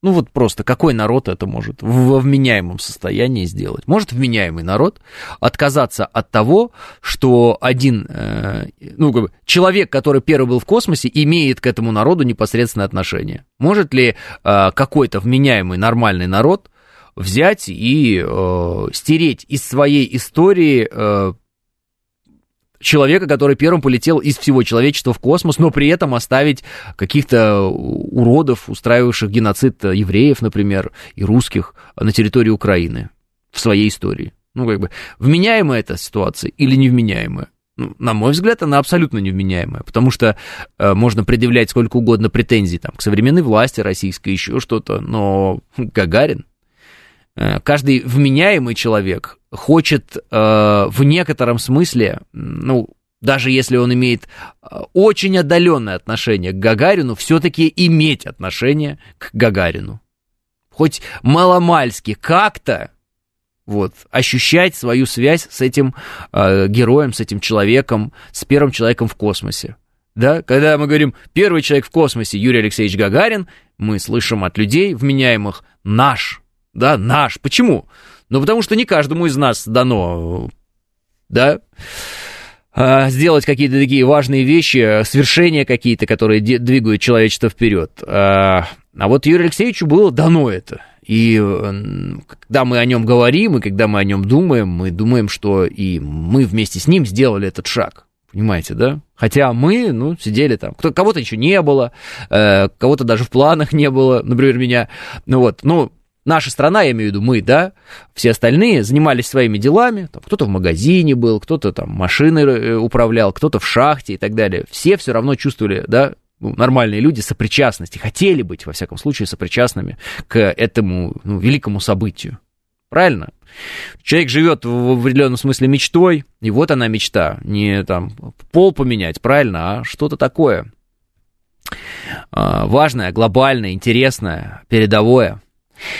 Вот. И вот представьте себе сегодня Украина, вот нынешняя Украина в том виде, в котором она есть, вот этот политический строй, который там есть, он отказывается от э, от Пушкина, от Гагарина. Ладно, от Пушкина они могут отказываться, условно говоря, вот он там, носитель русской культуры, русского языка, допустим. А, вот, созда- создал русский язык. Хотя тоже, да, вот откажи, откажись от Пушкина, и что там останется. А, Гагарин, Какая может быть вообще, в принципе, претензия э, у нынешней Украины к Гагарину? Вот какая она может быть? Я, честно говоря, не знаю. Ну, просто да, я в, теряюсь в догадках, чем может быть плох Гагарин и почему к нему э, надо, ну, там, к его э, памяти надо применять вот то, что они делают, да, такую агрессию. Зачем? Почему? Ну, потому что, я так понимаю, Украина хочет отказаться от всего передового, от всех достижений, которые были э, в Советском Союзе в Российской империи. Украина добровольно отказывается сегодня от всего этого, э, подчеркивая, что они к этим достижениям не имеют никакого отношения. Ну и хорошо, если они не имеют никакого отношения к этим достижениям, это значит, мы все остальные народы этого достигли без Украины. А Украина, значит, висела балластом на нас, на всех. Так? Ну, иначе я не могу себе представить, э, при каких обстоятельствах человек может отказаться от того, что он сопричастен к э, появлению первого человека в космосе, Юрия Алексеевича Гагарина. Вы не имеете к этому отношения. Вы считаете, что это не ваша история. Вы считаете, что история первого путешествия человека в космос это история русских. Очень хорошо. Очень хорошо. Можете дальше бросать вилами навоз через забор. Это ваш предел. Соломенные крыши. Все, занимайтесь этим. А, да, русские вот первого человека в космос запустили. Тогда так, не проблема. Но ведь э, э, я к чему это говорю? Может быть, сейчас это покажется немножко жестким, то, что я заявил. Э, ведь я пытаюсь развить логику, ту, которую нам оттуда транслируют. Потому что по логике, по логике, если бы люди были вменяемые, они бы сказали, подождите, мы имеем непосредственное отношение к запуску первого человека в космос. Вот у нас там, допустим, вот это предприятие делало, и это для ракет, а это вот это, а вот у нас был ученый такой, а вот они же от них просто отказываются, и все. Я говорю, все, мы не имеем к этому отношения. Мы героическим страницам, а, не то что даже России, там, Советского Союза, а человечества. Ну, полет Гагарина в космос это вообще-то шаг для всего человечества. Я понимаю, что я сейчас использую фразу астронавта американского, да, маленький шаг для человека, но большой шаг для всего человечества. Но вот это тоже ведь шаг для человечества в космос. И они от него отказались, все, они не имеют к нему никакого отношения. Прекрасно, замечательно. Но тогда не изображайте еще, и, пожалуйста, откажитесь от э, того, что вы изображаете, что вы имеете отношение к какой-то Каховской ГЭС. Пожалуйста, вы не имеете никакого отношения к Каховской ГЭС. Конечно, великие стройки э, производились э, не, не вот э, потомками тех, кто сегодня рулит Украиной точнее, не, не предками тех, кто сегодня рулит Украиной. Нет. Вот. Это их потомки. А, и от атомных электростанций, пожалуйста, тоже давайте. Не будем делать вид, что они украинские. Украинские они только по географии, видимо, да, а вот э, по остальному всему они никак не украинские. Надо отказываться. Ну а что? Вот оружие все равно уже советское кончилось, от него отказаться очень легко. Неплохо было бы отказаться еще от городов, которые не украинские на самом деле, а русские, чтобы там не сносить лишний раз памятники, потому что нам их потом обратно там ставить. Это тоже а, лишнюю работу они нам придумывают. Да, ну там Одесса, Николаев, Херсон, да, все ясно как бы, по этому направлению. Харьков тот же самый. Киев неплохо было бы. А, освободите тогда и поезжайте на свои, как бы сказать, исконные территории, с которых космонавтов не вышло, вот, и атомных электростанций никто не создавал. Вот, и все. И живите там, в своих лесах, в схронах, сидите, да и получайте удовольствие. Почему бы и нет? Странно же, да, вот что э, люди не могут продолжить даже вот э, как бы вот эту вот логическую вроде бы цепочку, у них не получается продолжить, она у них в какой-то момент, э, фр, вообще фрагментарное сознание такое, если ты смотришь Гагарина, ты же отказываешься от всего, что было в Советском Союзе. Если ты отказываешься от всего, что было в Советском Союзе, зачем тебе тогда Украина в нынешних ее границах? Ведь исторически та Украина, которая в границах сегодня есть, это Украина советская. Это советская. УССР. УССР. Лишнюю букву добавил. УССР. Давайте в конечном счете отдадим полякам польское, венграм венгерское, румынам румынское, русское русским и посмотрим, что там останется. В тех границах, которые так нравятся, героических границах, вот в этих вот. У Каховской ГЭС, э, Каховской ГЭС имеют отношение, они ее взорвали, пишет Андрей. Не, ну они изображают, что они ее будут восстанавливать. Там. Потребуется столько лет, потребуется столько лет. Это даже, не то, что даже смешно. А, ну, как бы, это просто абсурд, абсолютный абсурд. Э, потому что они этого не создавали, чтобы это восстанавливать. А, но, во всяком случае, если и создавали, то они от, конкретно от этих людей, от подвига этих людей, они отказались. Они их не считают своими. Правильно? Ну, ведь они же от всего советского отказались. Все советские плохие люди, правильно? Кто не перешел на сторону бандеровцев э, идеологически, тот э, предатель, как там, Сепар и прочее. Ну, так э, Сепары это все и создавали тогда. Чего печалиться-то так сильно по поводу Каховской ГЭС, не Каховской ГЭС? Вот. Что изображать, что вы ее будете строить? Вы же ее не строили. Сепары же строили. А, пусть отдадут все АЭС и топливо увезут, пишет Сергей. А, не столько лет, а столько грошей, дайте гроши, пишет полиграф. А, вот. а, у знакомого мама на Украине живет рядом с Днепропетровском и э, иносказательно пишет так. Помнишь, э, бабушкина могила была на краю кладбища? Так вот, бабушка теперь посередине кладбища, причем там спокойно пока, пишет Григорий. Настасья пишет. И Петербург отдадим шведам по карте 17 века. А, какой Петербург? А, вы собрались отдавать по карте 17 века а, шведам, Настасья. Можно у вас спросить? Или у вас познания а, примерно такие же, как сын Ивана Грозного умер по пути в Санкт-Петербург, потому что простудился? Вот эта Настасья, она меня достала, я тебе хочу доложить, своей тупостью. Я понимаю, что она сторонница ЛГБТ, и теперь она решила изобразить, что э, шведам э, принадлежало там, или кому там? А, да, шведам принадлежал Санкт-Петербург. Это, это уникальные знания, которые я бы прямо... А, на лбу бы тату, татуировку делал людям, вот, которые такие вещи говорят. Типа, Санкт-Петербург отдадим шведам. Потому что по карте 17 века Санкт-Петербург шведский. Потрясающе. На всякий случай. Могу назвать год основания Санкт-Петербурга. Это как бы, чтобы сравнить века. Может, она выборка имела в виду, пишет Павел. Я не знаю. Меня утомили глупые люди, и я не хочу разбираться в том, что имеют в виду глупые люди. Поэтому Фрол, э, вот, Настасье надо книга истории по голове дать, пишет Фрол. Да. С Нарвой путает? Я не знаю, с чем необразованные люди путают э, там что. Пожалуйста. Я не буду в этом разбираться. Слушайте, вы сами можете себе представить? Вот нас э, слушать можно только с 16 лет, во-первых. А, то есть это самый минимум. 16 лет, вот я, например, в 16 лет уже поступил в университет. 16 лет э, это, это уже точно человек всю школу проучился практически. Ну, либо всю, либо практически всю. Там, в зависимости от того, когда родился, просто там, ну, знаете, берут, не берут первый класс, в каком возрасте.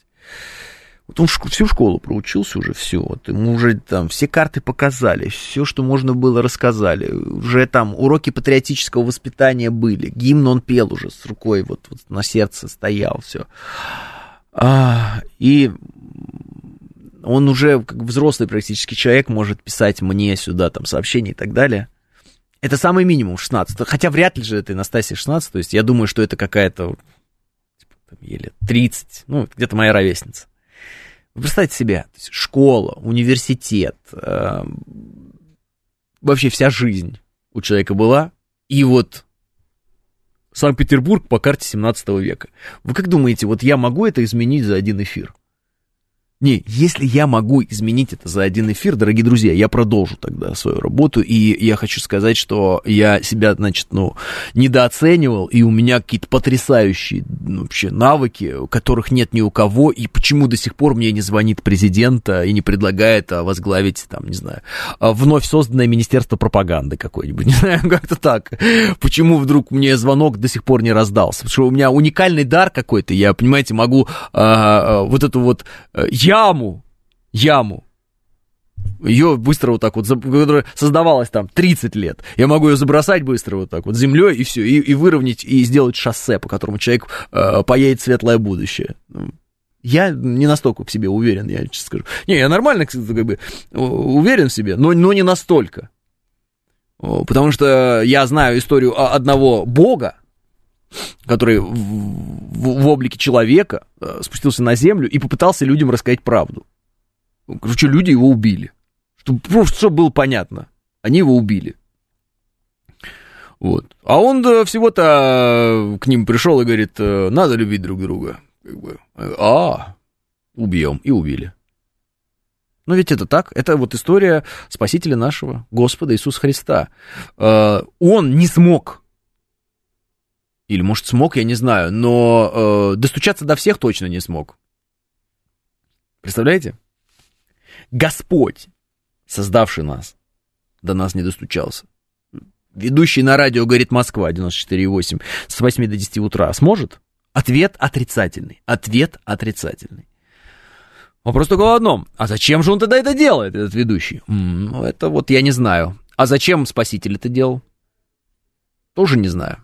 Но он же это делал, он же, смотрите, Господь, он же знал, на что он идет. Он же понимал, кому он пытается донести эти мысли кому он их доносит. Он же знал, что они с ним сделают. Он же в Гефсиманском саду сказал, да, э, значит, э, господи, слово-то вылетело из головы. Ну, в общем, чаша сия меня не тронет. В общем, он, он как бы сам с собой общаясь в некотором смысле в разных лицах, да, он говорил, э, что он, ну, понимает, что его ждет.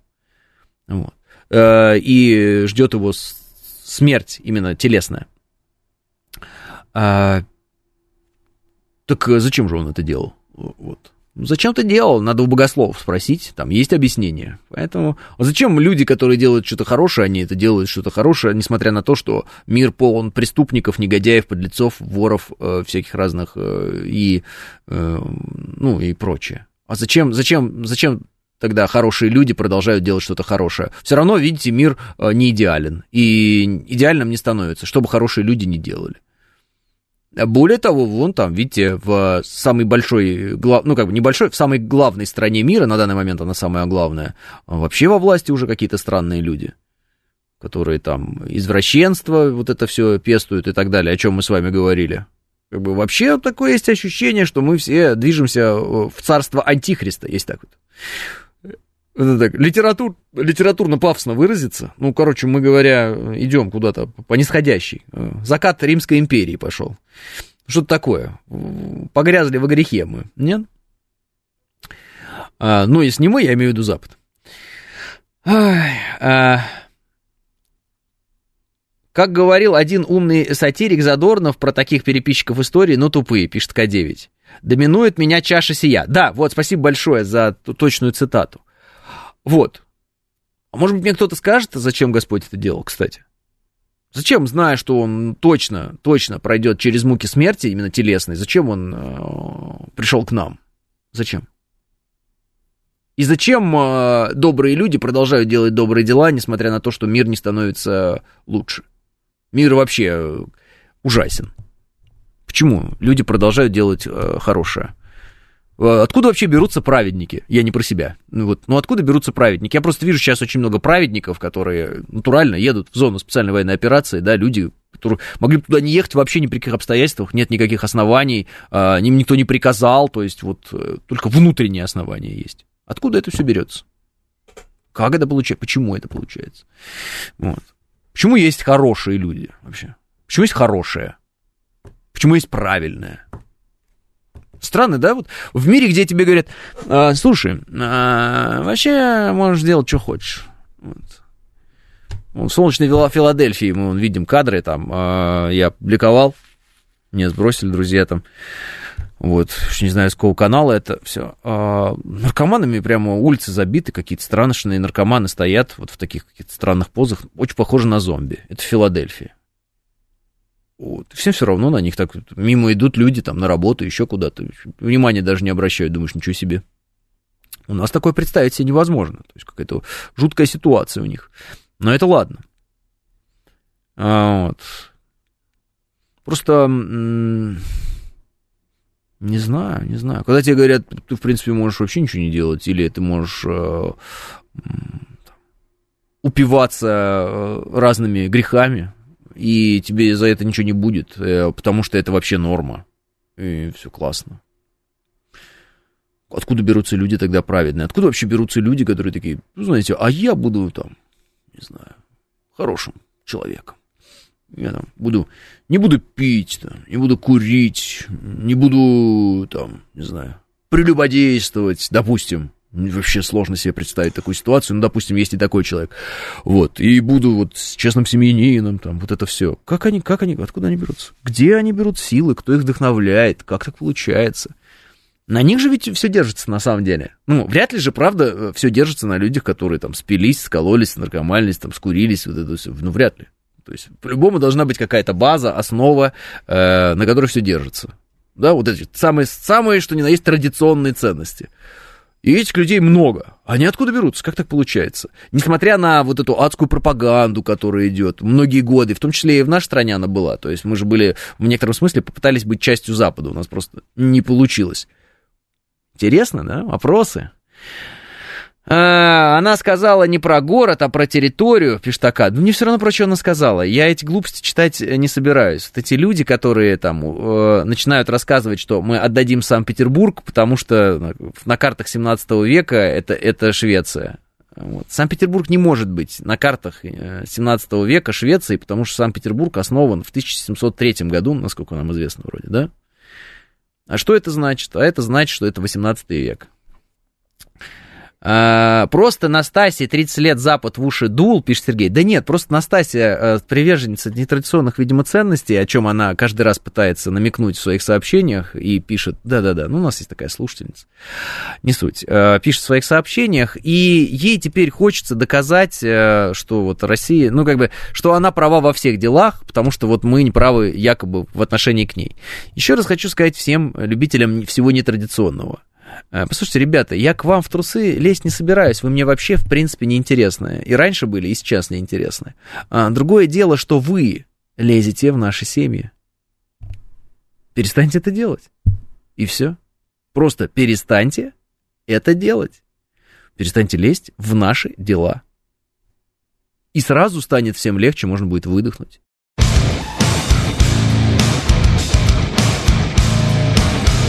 9.35 в Москве, это радиостанция «Говорит Москва» 94.8, в студии Алексей Гудошников, всем еще раз здравствуйте. Сам без Википедии, как без шпаргалки, а девушку позорить зачем? Она в твоей аудитории, товарищ коуч, пишет 19-й. 19 давайте по пунктам. Во-первых, конечно, знать дату основания Санкт-Петербурга, ну, знаю без Википедии. Вот вам истинный крест, как говорится. Э, потому что, ну, просто питерские этой цифры 1703, они уже нам все, все глаза измозолили. Это такая фишка. Там, я не знаю, сериал когда-то вам советовал, 1703 посмотреть, прикольные наши сняли. Поэтому для этого Википедия не нужна. А по поводу того, что в моей аудитории кто-то и его поэтому не надо позорить. Смотрите, в аудитории Христа был Иуда. В аудитории э, царя Леонида был Эфиальт. В аудитории Иосифа Виссарионовича Сталина был Власов. И много еще как... А? Цезарь, Брут. Конечно, спасибо большое. Без Википедии смотрю. Поэтому вот это, знаете, в твоей аудитории. Меня как раз всегда пугал этот момент. Я понимаю, что когда я говорю на так вот широкий, да, такой круг людей, ведь меня могут слушать и совершенно ужасные люди. Более того, они могут со мной переписываться э, путем там вот этих вот своих сообщений. Какой-то человек может быть абсолютно ужасным маньяком, при этом изображать из себя хорошего парня, который со мной типа дружит в сообщениях. Может быть такое? Ну вот сами себе задайте вопрос, может быть такое или нет. Может быть какой-нибудь человек, например, мужчина, который не чувствует себя мужчиной, назвать, там, написать какое-нибудь женское имя и писать мне от женского имени. Может быть такое? Может. Может какой-то особо одаренный человек завести несколько аккаунтов в Телеграм и писать с этих нескольких аккаунтов в Телеграм, как будто бы это разные люди, и более того, они друг друга поддерживают. Могут или нет? Могут. Могут ли какие-то люди, э, считая свои позорные э, извращенные отклонения нормой, пытаться убедить через сообщение из нескольких аккаунтов меня или всех остальных в том, что они это норма? Конечно, могут. Что мы знаем, например, о ботафермах? которые вообще создаются для того, чтобы где-то продвинуть какую-то идею в комментариях или еще где-то. Мы ничего не знаем о них, что ли? Мы, конечно, прекрасно знаем о них. Знаем ли мы, что некоторые э, специальные структуры за рубежом создавались для того, чтобы воздействовать на психологию э, широкого э, там, зрителя, слушателя, читателя в России и подавлять психику массовую. Знаем. ЦИПСО, мы уже знаем, да, это все вещи. Кто, скажите, пожалуйста, из моих слушателей писал, когда я говорил, что это с Украины звонят, э, вот это вот, алло, это служба безопасности вашего банка, говорил, что это все чушь, с Украины никто не звонит, это из тюрем звонят. Где эти люди? Могу ли я проверить, из какой точки мира мне пишет человек? Ну, гипотетически, конечно, могу, но фактически нет. Вот и все ответы на ваши вопросы. Поэтому вот этот, это ваша аудитория, мне абсолютно безразлично.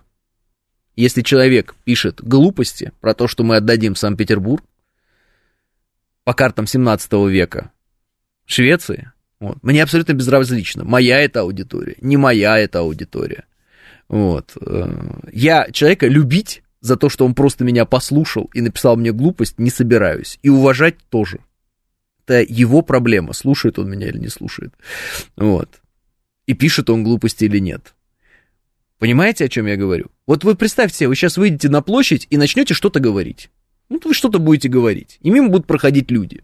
Среди этих людей могут быть праведники, а могут быть, э, не знаю, грязные какие-нибудь извращенцы. Убийцы могут быть. Вы же не знаете всех лично. И не узнаете никогда, это невозможно. А теперь представьте, что на площади это все-таки такая более-менее локальная история. Вы говорите на радио. Меня сейчас слушают, в принципе, все те, кто ну, мимо по этой волне шел, вот он что-то там услышал, слушает, сидит. Он может быть кем угодно. Он может быть хоть новым Чикатило, этот человек. Понятно? И он мне что-то может написать. Правильно? Правильно. Все, значит, этот аргумент сразу выбрасываем. Идем дальше. Я вот спросил, а зачем же Господь, зачем же Господь спустился, так сказать, э, на землю, да, вот с неба на землю, да, вычеловечился, вчеловечился, вообще правильно говорить, вот, стал человеком, зачем он это все сделал?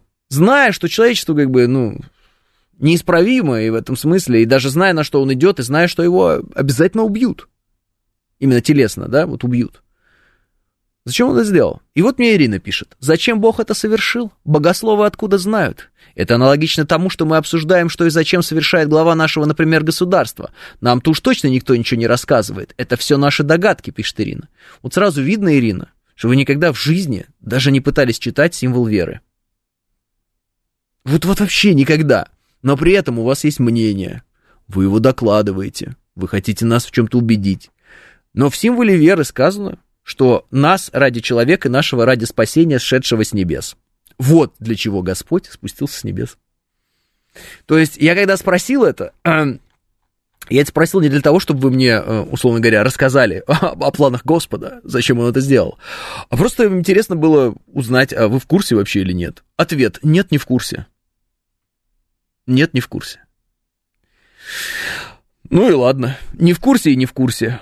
Вот так вот оно в большинстве своем и получается, что э, не в курсе, а хочется вот говорить о чем-то. А зачем говорить о том, о чем не в курсе? Не знаю. Может быть, если бы была цель узнать что-то, это я понимаю цель. А может быть, просто ради того, чтобы поговорить, потому что скучно. Поболтать, так сказать. Поболтать тоже хорошая история, чтобы не отчаяться там, да? Вот некоторым нужно просто поболтать. А сколько же нужно отдать Монголии по картам 12 века, пишет Евген. А, да, я понял вас. А, так а, тогда и Киев надо отдать монголам по картам на 12 век, как вы говорите. Так а, много кому чего отдать придется. Американцы пусть Техас отдадут Мексике, например, пишет Павел. А, я верую, Бога нет, пишет Джорик. Ну, можно верить в отсутствие веры, и можно делать отсутствие дела, Жорик. Вот знаете, такое есть. Фраза из э, Наутилусов. Э, нищие, нищие молятся на то, что их нищета гарантирована. Сейчас модно говорить о том, что не знаешь, пишет Павел. Павел, испокон веков люди говорят э, то, о чем э, и представления никакого не имеют. Понимаете? Э, ведь э, совершенно демократическим путем была решена судьба э, Христа. Я просто... Почему мне нравится Библию приводить в пример? Потому что, мне кажется, все должны ее знать. Вот. Демократическим путем было голосование. Вы знаете, да, голосование было? Вы знаете, что на всенародных выборах Христос проиграл? Да, всенародные выборы, э, организованные местной властью, ну как, федеральной властью, да, и наместником федеральной власти, вот, гауляйтер сейчас называется, вот, э, Понти Пилат звали этого наместника, условно, и он э, провел голосование всенародное, то есть он такой провел вот голосование. На выборах э, были две кандидатуры. Э, кандидатура Варава, это первая кандидатура, и вторая э, кандидатура это Иисус Христос. Варава это преступник там ужасный. Вот, а Иисус Христос, собственно, никаких преступлений не совершал, только чудеса и благо людям приносил. Вот, и учил людей любить друг друга. В широком, хорошем смысле этого слова. А не в смысле ЛГБТ вот этого всего. Кого выбрали люди? Люди выбрали Вараву, люди выбрали преступника. Поэтому демократия э, не всегда хороша. У демократии бывают проблемы. И вот одна из э, таких проблем описана вот в Священном Писании. Вот вам демократические выборы. А замечали, что западные и южные украинцы на славян не похожи, в основном чернявые, кучерявые и кореглазые, пишет Кирилл. Это вы сейчас сказали чернявому, кучерявому и кореглазому человеку. Спасибо большое вам. Э, буду знать, что на русского я не похож. А Америку отдать индейцам, пишет Валерий. Вот это хорошая идея, Валерий. А замечали, что западные... А, да, спасибо большое. Американцы тогда вообще... Ой, тоже индейцам, смотри, у Панка э, идея такая, Панк 13 говорит, что надо Америку индейцам отдать. Правильно, вот здесь я полностью вас поддерживаю. Восстановим империю, э, кого там, инков? Инок, нет, инок это другое. Конечно, бывают проблемы демократии, хотя бы пробирка, которой трясли вон, пишет Серк. Почему люди останавливаются на землях в веках? Идем дальше, отдадим все австралопитекам, пишет Антон. А... Ворован победил в своем округе, а Христа в Иерусалиме плохо знали, пишет Гар. А, ну да, региональные, конечно, выборы. Кемска волость, пишет Олег. 84-й написал, Навальный как Иисус Христос получается. Вот это да. А, это да. Даже не знаю, что вам... Вы знаете, вот чего угодно, но такого сравнения я не ожидал 84-й, поэтому э, мне нечего вам ответить, объективно. Вот я могу посидеть, подумать, как бы, что вам ответить на это, но это сильно, конечно. Да лучше, вот Навальный лучше. Чего уж там, святее. Вообще мрак. А, ну, для кого-то да, пишет Панк Транс. Ну, мы знаем для кого, конечно. Алексей, что вы наделали, пишет Дарья. Блаженство рая я оставлю для нищих, у нищих духом должен быть царь и бог, я тварь земная, и на небе я лишний, и к черту вечность, какой в ней прок, пишет Денчик. А, да, это тоже цитаты из а, песни Арии, как же она называется? Ночь короче дня она называется. Вот. Э, по сюжету э, человек э, ждет казни, и вот он рассуждает или говорит, или поет, или кричит, там, я уж не знаю, там обстоятельства не описаны, на тему того, что ему ничего не надо, и вот к черту это все, и луч зари к цене приник, я слышу звон ключей, вот и все. Палач мой здесь со смертью на плече. Вот. Мне кажется, что он в истериках валяется на самом деле. Вот по этой песне и по этому тексту. И вот это блаженство рая я оставлю для нищих, он говорит это, пытаясь себя успокоить каким-то образом, объясняя, что вот, ну, вот. Есть какая-то причина ему сейчас умереть, э, и это лучше, чем жить в этом мире. Ну, что-то, знаете, похоже на Пугачевское там в «Капитанской дочке». А, лучше три года да, питаться кровью, чем 300 лет клевать падаль крови, по-моему, или свежим мясом. Я уж не помню, как там было. Ну, смысл такой, три года надо здесь и сейчас взять, чем 300 лет, вот говорят, не пойми что. Умирать страшно многим, пишет Лис Хитрый. Я думаю, что умирать страшно всем. Э, вопрос э, длительности этого ожидания. То есть некоторым э, не страшно умереть, потому что они не в курсе, что они умерли, потому что это было настолько молниеносно и мгновенно, что они не успели испугаться. А, испугаться ведь тоже надо успеть. Что такое испугаться, собственно? Это адреналин в крови, насколько я понимаю, да? Или там кортизол, ну, в общем, определенного рода гормоны, э, так скажем, в широком смысле химические вещества, а, производимые организмом, которые должны э, быть э, выработаны за короткий промежуток времени определенными органами, производящими эти химические вещества, и они должны быть, сказать, попасть в кровь, насколько я понимаю. И после этого человек начинает там, бояться, не бояться, быстрее бежать, чаще дышать и всякое такое. Вот. Если человек умирает быстрее, чем э, успевает э, произойти этот выброс, человек даже ничего и бояться не успевает, на самом деле. Э, насколько я понимаю. Смерти не бывает, дай бог, чтобы момент вступ, э, я вступления, создания будет отключено. Не понял, Берлик. Э, эксперты зашли в чат, бога нет, говорят они. Это то же самое, что искупаться в море и не увидеть дельфинов и утверждать, что их не существует, пишет э, Пазик. Э, я же не пытаюсь убедить в всех в том, что есть Бог, э, и вы здесь должны сейчас уверовать. Я не священник, это не моя задача. Э, в своих примерах я использую священное писание, потому что полагаю, что, э, ну, хотя бы священное писание, это, наверное, все знают, все-таки текст такой, ну, ну, хотя бы слышали о нем. Текст, ну, знаменитый, действительно, собственно, по-моему, это самая частая печатаемая книга в мире, да, Библия, насколько я знаю. И это первая книга, да, которая была напечатана именно, да, там. И, в принципе, есть возможность всегда немножечко изучить этот текст. Очень много э, мультфильмов я видел на эту тематику, очень много чего там, ну, такой просвещающей всякой литературы, искусства и прочего. Поэтому я думаю, что люди чуть-чуть должны эту всю историю знать каким-то образом.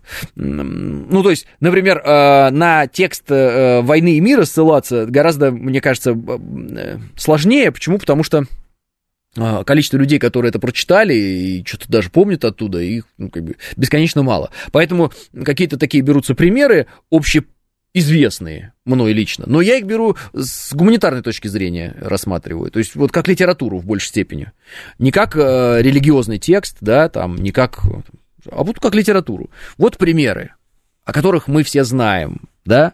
Вы скажете, ну это же там, допустим, мы не верим в историчность этих примеров. Ну хорошо, не верьте в историчность этих примеров, но в догматичность. Смотрите, вот с точки зрения обучения, э, хорошему и плохому, вот смотрите, как бывает.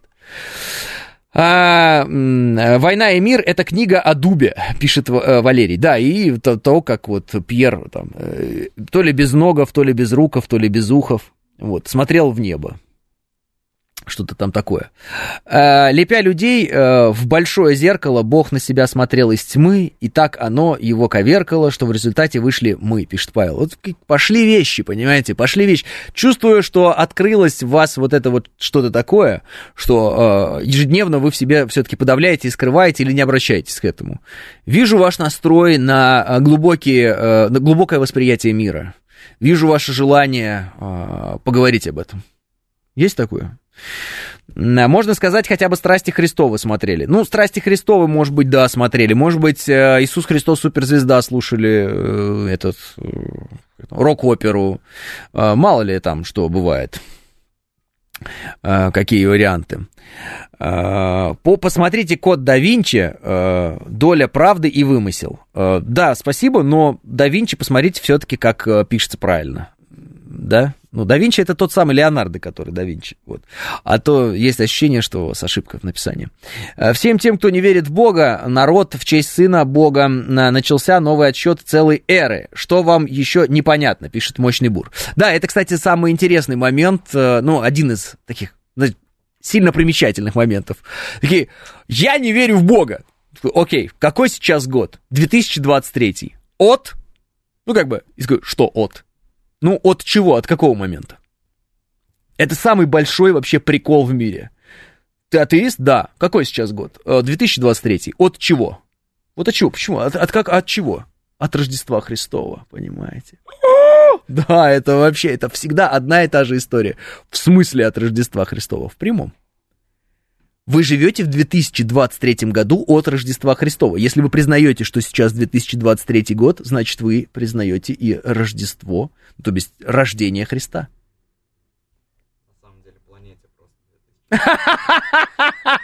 На самом деле планете 2023 года, я понял, спасибо большое.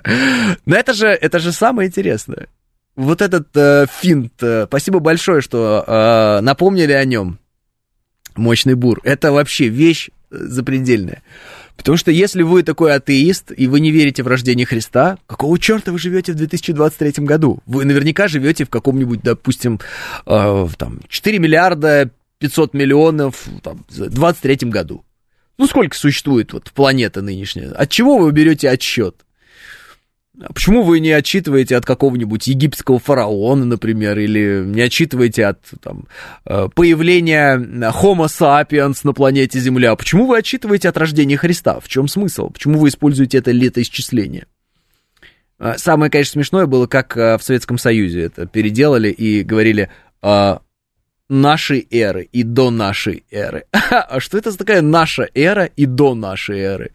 Почему вот эта эра наша? И в какой момент так получилось, что э, мы годы считаем, ну, наоборот, как бы зеркально считаем их, обратите внимание, да? То есть вот есть ноль, это от Рождества Христова, а, до, а потом мы считаем в обратную сторону. Ну, кто в школе учился, он знает.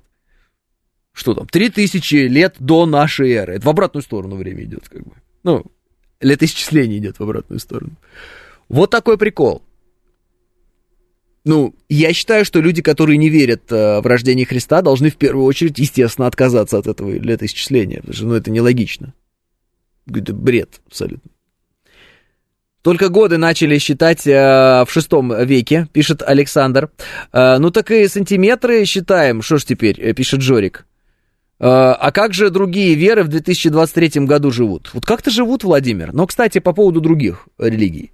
Э, что касается иудеев, у них, конечно, с этим будут проблемы технические. У э, мусульман проблем нет. Они э, признают э, существование христиан, э, Христа, э, Моисея, Мусы, да, Христа, Иисуса, Исы. То есть они все, поэтому нас называют людьми книги. И христиан, и иудеев.